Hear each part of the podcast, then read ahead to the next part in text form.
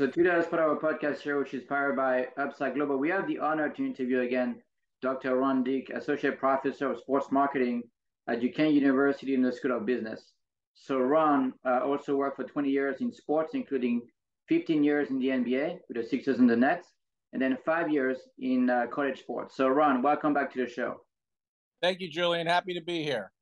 Great. So Ron, uh, what I want to talk to you about today was first uh, Serena's retirement, and then we'll talk about the Kevin Durant situation. We decided to stay with the Nets, and also I want to talk about Cameron Smith joining the LIV League, and then uh, we'll talk about the minor leagues likely to soon join the uh, MLB Player Association Union, and then I'd love to get your thoughts on Aaron Judge, you know, situation with his contract with the Yankees, and then we'll talk about Tom Brady and his marriage. So first, uh, let's talk about Serena Williams. Uh, yes. Serena Williams said goodbye to tennis last Friday following her third round loss to uh, Mrs. Tomljanovic at the US. Open. She won 23 Grand Slam. So what is your take on her retirement? Is she the GOAT? And what, what's her legacy? What's your take on all this? I, I think she is the GOAT as far as women's tennis is concerned. Uh, she also broke barriers that uh, were not broken before uh, to that level of play. Her and her sister Venus, who yep. Venus seems to get lost in the shuffle, and uh, Serena's been extremely outspoken about. I think her exact quote was, "I, I there wouldn't be uh, Serena if there wasn't a Venus. Like Venus really pushed her, her older sister, and and Venus Venus in her own right is top twenty all time, top twenty five, if not better."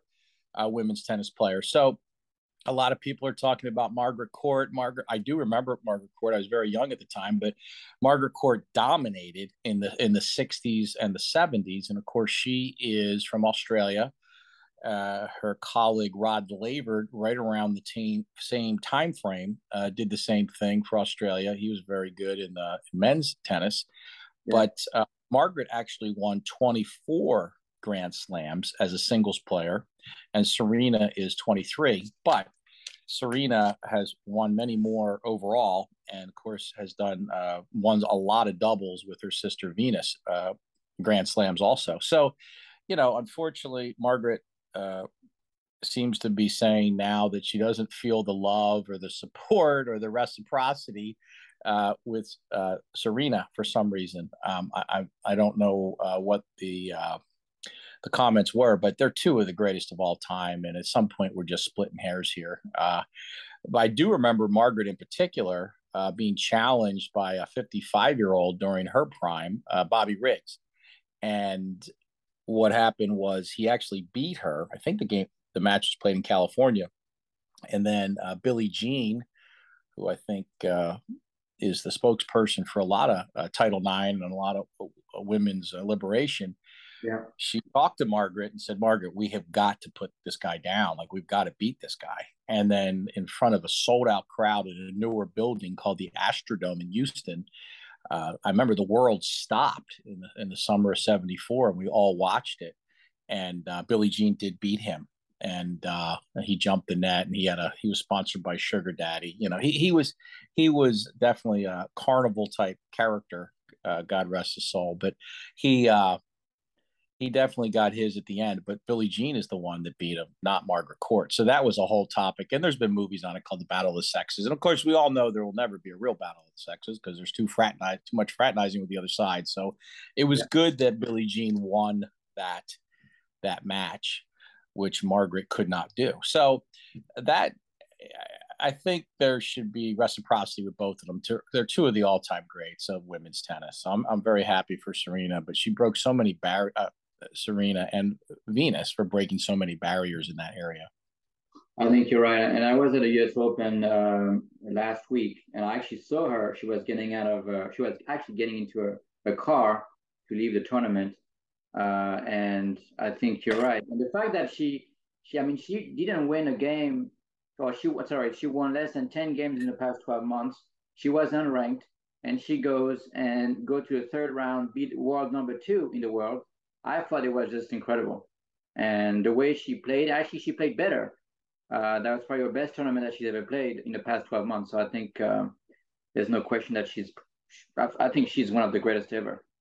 So uh, yeah, there's no question. But and she she did other things too. She changed like the Margaret Courts of the world. There uh, even Chris Evert. You know, they're kind of petite, smaller women, uh, very athletic, obviously. But uh, Serena took it to a whole new level. Is, as you know, being strong and and and and muscular is is a positive thing. And all of her clothing line, like the endorsement deals, you know, prior to that, most of the endorsements were going to Anna Kournikova from Russia, and uh, that that created some resentment right around 2000.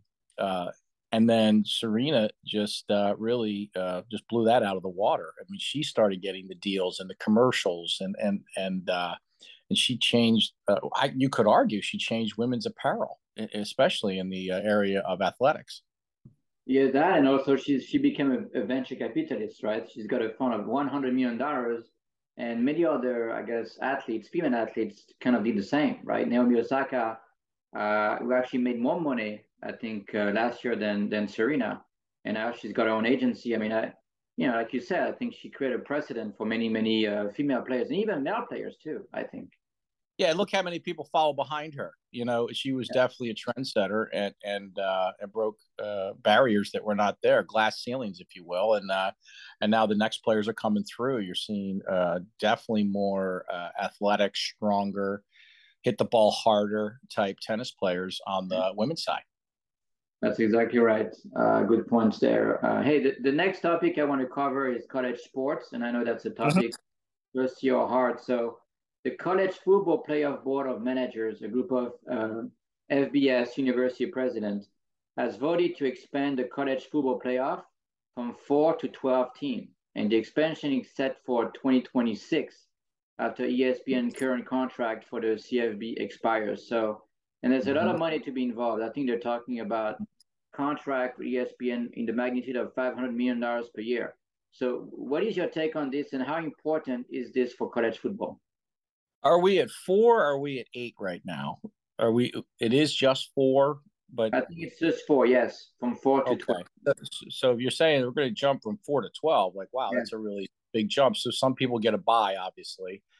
Uh, well, I mean, again, it's just more money, more money, more money, right? I mean, imagine the the NFL type playoff format you could have for college football.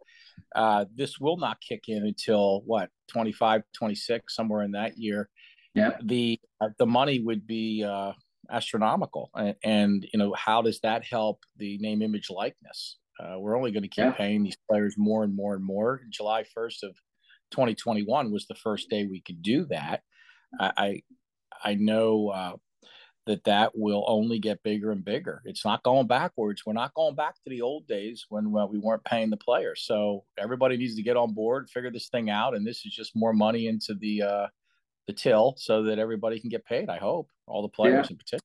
I, I got to tell you, my son told me it was in Florida. He said, "Dad, I want to play for the Florida, Florida Gators. I want to play football for the university." And I was like, "You know what, son? I'll, I'll, do the best I can. I help you any way I can." So hopefully, you know, I'll benefit from that. So, but like you said, only a, a fraction of the players make it to the NFL, right? So it's it's yeah. tough. Um, yes. Right. Um, hey, the next topic, and I know we talked about the situation with Kevin Durant. Uh, you know, Kevin Durant uh, apparently will remain, you know, with the Brooklyn Nets uh, this upcoming seasons. Uh, that's yes. what the Nets reported last month. The announcement mm-hmm. came after a couple of disappointing seasons for the Nets, right? And a summer-long uncertainty about uh, Kevin Durant's and also uh, Kyrie Irving future, right, with the team. So what do you think uh, went down you know, with Kevin Durant? What do you think happened? Why did he stay?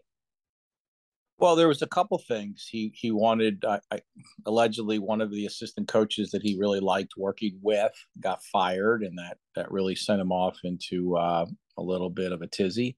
Yeah. And uh, he wanted some things being done with uh, the head coach or this coach or that coach, and making demands to be traded.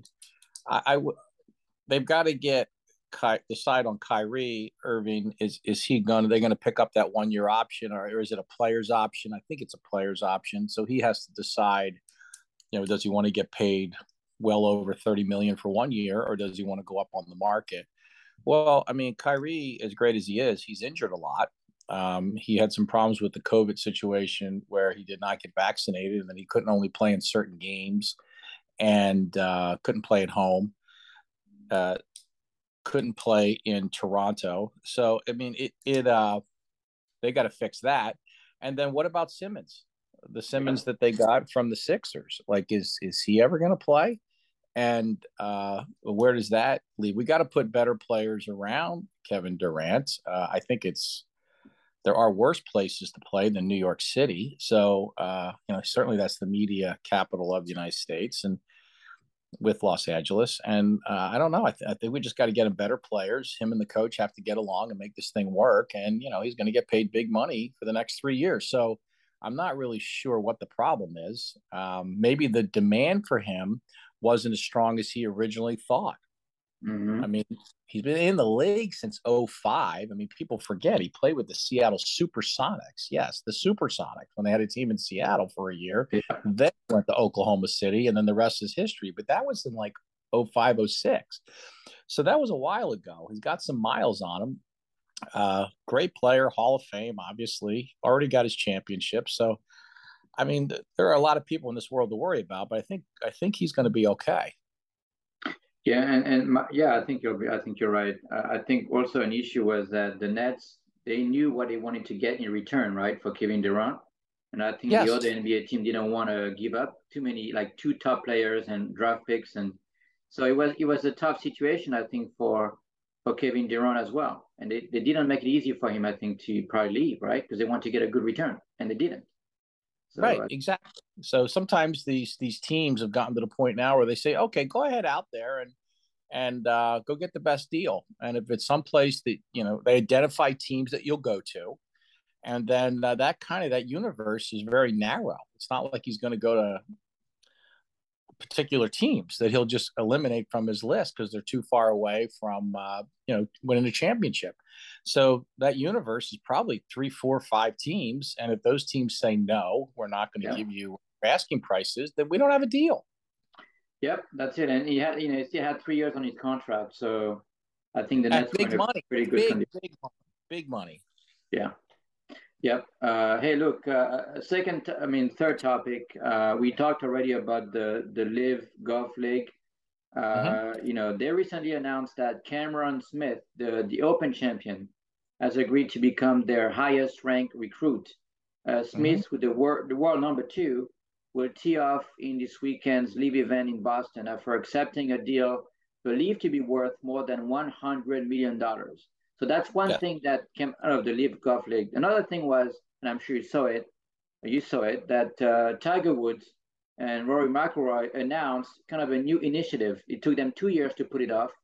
Uh, mm-hmm. Something that would, I think, kind of compete against uh, the LIV Golf League. So, what what is your take on this whole thing? You know, the PGA uh, tour versus the, the the LIV Golf League. What do you think uh, is happening? And you know, well, what's your take on that? The number I heard for him was 143 million, so it's even more for the top yeah. league, uh, second best player you mentioned. But the uh, I think there's a couple apologies that have to go out here. I think uh, the PGA and for the most part, the media here in the United States, they owe Phil Mickelson, and I know he's not perfect, but they owe Phil an apology. Mm-hmm. I mean, they land-basted him, and and uh, you know they really vilified him as a bad guy and anti-American and all this other stuff. Uh, and then the PGA went out and did exactly what the 54, the the LIV, uh, did. So it's a little hypocritical uh, that that uh, the PGA went out and did that. Uh, that and that's unfortunate. But uh, these people, the, the LIV group, the 54 uh, rounds of golf, they don't. Um, I don't know that they care if they make a profit. And once you go down that road, uh, it's amazing how much money you can spend. And the golfers are professional athletes, you know, and they only have a window of so many years that they can play. So yeah. they're trying you know, we call that a max contract in the NBA, right? They're they're maxing out what they can make for now. And I don't know in a capitalistic society if there's anything wrong with that. I mean, that's kind of how we're built. So I think Phil deserves an apology. And I think that PGA is a little hypocritical that they're going out and doing the same thing that uh, that the LIV guys did. Yeah, I think I think you're right. Um, but there's a lot going on. You know, there's a big rivalry right now between those two leagues. So, uh, yep. but I think the, the LIV Golf League is here to stay. I don't think they're going away anytime soon. And I believe it proves, and a lot of the players, you know, prior to the LIV thing, have said the PGA and the LPGA are holding a lot of money back, hmm. prize money that should go to the players. And this shows that they probably were right, that a lot of it was held up in management cost and fees and different things. Uh, the TV ratings were extremely high, especially when Tiger was doing well. And uh, they didn't share that money, they held it. So now somebody else comes along, you know, another competitor, another another industry, another option for the golfers, and uh, they're just passing on the proceeds right to uh, the players. Yeah. So maybe the players were right all those years, you know, those decades. Yeah, I think it's a very good point. Uh, that makes sense. So, hey, the, the next topic is uh, Aaron Judge with the Yankees. Uh, yeah. As you know, in April, the Yankees offered Judge a seven-year extension worth $213 million, which was reject, rejected, right, by Aaron Judge. But Judge yes. said that he wants to remain with the, the Yankees. Now, Steinbrenner, you know, the uh, owner of the Yankees, said that uh, Aaron is a great Yankee. He's very valuable in the organization. He's a great leader, and he's performing extremely well. And they want him to stay, right? So, yeah. Do you think that Aaron Judge will stay with the Yankees next season? I think uh, that that is they lowballed him earlier in the year. I think he got great advice from his agent and anybody yeah. else was whispering in his ear not to sign the deal. Now that's easy to say in hindsight because he's going out and putting up uh, Roger Maris type numbers right now. Uh, he is finally going to be a complete free agent. Uh, I think he's around the age 27, 28, 29. Uh, they lowballed him during arbitration in years four and five, which left mm-hmm. the bitter taste in his mouth. Uh, I think he's a, a wonderful story. Uh, this is a uh, adopted young guy that yeah was raised by uh, fabulous people and uh, he was raised right and, and he's very successful uh, you don't hear anything off the field problems with aaron judge he's a he's a solid citizen mm-hmm. and uh, god bless him. He's, he's worked his whole career to get to this point of becoming a free agent. Hopefully the yankees do well in the playoffs. In their case they go on to win the world series. I mean could he be the first five hundred million dollar player? Uh, possibly would the crosstown rival Mets have some money that they could spend on him if they're willing to go over the luxury cap? You got hmm. Boston mm-hmm. Red Sox, you got the Dodgers, maybe the Cubs are trying to get back into the game and get to the World Series like in 16. Uh, wow, it's a great time to be Aaron Judge. yeah, for sure. for sure. I mean, but do you think they'll spend five hundred million dollars on him? Do you think I, I, somebody might be crazy enough to go that high? I mean, he certainly has shown nothing but durability unlike our guy with the Angels from uh, Millville, New Jersey, he's injured like all the time, it seems like, and he's got a bad back. And he was what? He's the $430 million guy. Um, Trout, Mike Trout, a wonderful guy too, out of uh, the Philly area. So I don't know. He's certainly played better than Mike Trout has recently. Um, it only, it only, it's like trying to sell your house. It's not an index of what everybody thinks. It's just what one person will pay. Uh, we're going to find out how committed to the money he is. I mean, I'm looking at other guys like this Austin Riley guy uh, from the um, the Atlanta Braves.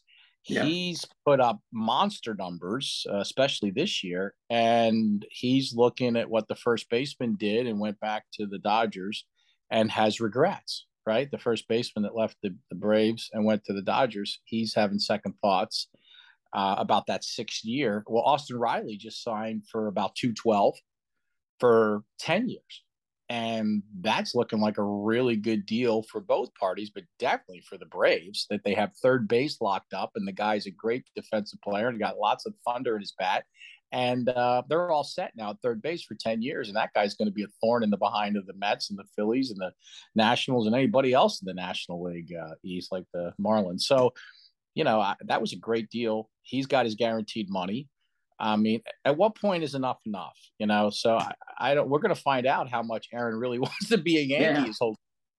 I think you're right. Very good point. Uh, I mean, I, I, would I would pay him the money. I mean, now five hundred million dollars, I don't know, but I would try to do the best I can to keep him. Uh, yeah. the Yankees. Um, and what um, happens? Bet on himself, you know. And when someone bets on themselves and rolls the dice like he did, I'm always happy when it works out for them. You know, I mean, that took a lot of guts not to sign that contract. Oh yeah, uh, I think you're right. The, his agent party uh, was a big part of it, right? So, um, yeah. so we'll see. Hey, speaking of baseball, right? So the Major League Baseball Player Association is taking a big step towards seismic changes in the economics of baseball. Uh, yes. The MLB Player Association sent out authorization cards to minor league players to begin the process of union, unionizing them, right? So they can become a union. Now, yes. a 30% signing rate would trigger a vote to unionize. From there, a majority of minor league players will need to vote to join the MLB Player Association, which will allow the union to collectively bargain on their behalf. So, uh, what do you think? Is it likely to happen? What do you think about this? Uh, this whole, you know, I, th- I think we have to step back for a second and, and look at uh, how COVID changed minor league baseball in particular. Yeah. The uh, we had in hindsight, we probably had too many minor league teams and too many independent baseball teams where they weren't necessary. Now, you could argue, well, look at Mike Piazza, you know, in 1988, coming out of Norristown High School area. He was a 65th round pick just as a favor by Tommy Lasorda. And look, he turned out to be a Hall of Fame catcher. Mm-hmm. Um, so he would have never even gotten a chance to play in the minor leagues. And then you know really progress quickly up through.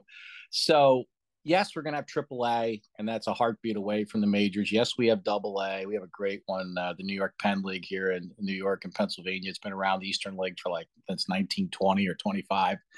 And then you have single A teams that, and they have the parent team that they go to, and they can't be within home plate of 60 miles without the permission. And then you have independent baseball. But we have probably way too many instructional leagues and it's not cost effective for the teams. So as a result, I think it would be great if if if the minor leagues could be unionized and uh, even if they have to pay a dues and things. But the, the problem with minor league baseball is you, you always know who the big signing babies are, they call them, right? And they're the ones with the nice cars because yeah. the players literally make peanuts. Like you're just keeping the dream alive. Mm-hmm. Uh, these guys get paid like less than fifteen hundred dollars a month. Really? So like, they, yeah, they get paid. They, they get paid peanuts to be in the minor leagues. So their signing bonus is so critical, and of course that's based on what round they were drafted on and what position in that round.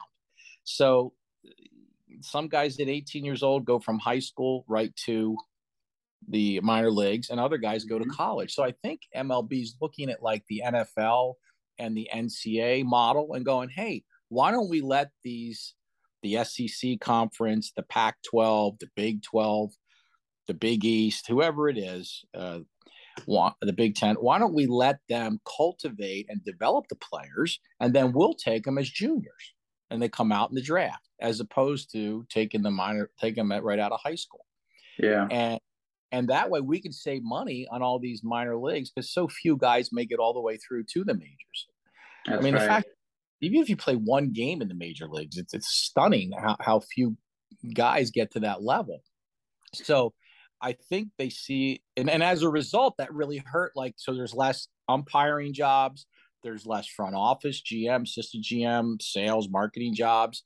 There there's less uh, everything everything coaches managers there's less positions for people to develop their skill set not just the players because we have less minor leagues and that all came out of covid well i'll tell you i mean i you mentioned uh, how much they make they make right in the minor league i read mm-hmm. that typically they make between 5000 to 14000 a year right which is yes. not a lot of money um, no Hey, so they, they they pay six months. Usually, the minor leagues are not the full six not the full six months like the major league is, but maybe maybe it's a four or five month season. So yeah, they're getting paid like two two thousand a month. Like you can you can and they're mostly on the road, living in hotels and and you're just keeping the dream alive. Like you're you're you can barely pay for your flat or your apartment, and a lot of times the guys, you know, they have bunk beds and they just have like uh, you know beds and a shower there, and they're at the ballpark like all the time. I mean, there's well, I tell much- you, I, I, I, was in Florida, in Florida, southern Florida. I was visiting a training camp of a of a baseball team. I won't tell mm-hmm. you who that was, but you could see all those minor league players trying to make it, all those young kids. Yes. And they were just like, you know, had that look in their eyes, like, look, am I going to make it? Because uh, it's it's very tough. I can't, like you said, right. It's a very slim chance for them to make it to the MLB. So yeah, and you know that, and that's really where the steroid thing comes in. You know, historically, when the steroids were rampant, it's like, okay, you know what? Like I'm just going to wash out after three, four, five years, and then go back to wherever I came from. Mm-hmm. Whereas if I'm, I do a few steroids, and I instead of that ball dying on the warning track, it's going into the tenth row and then I'm getting noticed, like I might as well roll the dice and just do the steroids because mm. I'm not going to if I don't, right? So it's it's ultra competitive, and uh, you know everybody wants to be a five tool player. They right, they want to hit, they want to hit with power, they want to throw, they want to defend, yeah. they want to run, and if you can do those five things, you'll move up quickly because not everybody can do all five of those, and um, you know as a result, you get that temptation uh, mm-hmm. to try to performance enhancing drug, the PED. What I think is disappointing is when someone signs that monster contract, like we had in San Diego, and then is doing steroids and saying mm. that it had ringworm. You know, that that was a very uh, unfortunate situation, and uh, the shortstop for the Padres. So. And his father had played Tatista. His father had played many years with the Cardinals and some other teams too. So that that uh, that's not good. And uh, you know that I hopefully the PED thing is something that uh, not done because that really leaves damaging uh, to your to your body. Yeah, you're right. Uh, hey, last topic of the podcast today: Tom Brady. Right? Uh, there's been mm-hmm. a lot of talks and discussions. So, according to some reports, Tom Brady's marriage might be in trouble. Uh, Tom Brady's wife, Gisele Bündchen, recently allegedly left her home with Brady to go to Costa Rica. And one of the factors has been the alleged arguments the couple has been having uh, regarding the surprising decision for Tom Brady to unretire from the NFL. And, and Tom Brady is still in Tampa, uh, rejoined the Buccaneers after a period away uh, to deal with his issues. So uh, Tom Brady's contract is expiring at, also at the end of the NFL season, which means that he could retire again, rejoin the Buccaneers, or join another team. So, which I think will make it even, you know, even harder on the, on their marriage if there is uh, something going on. So, what do you think is going is going on down there?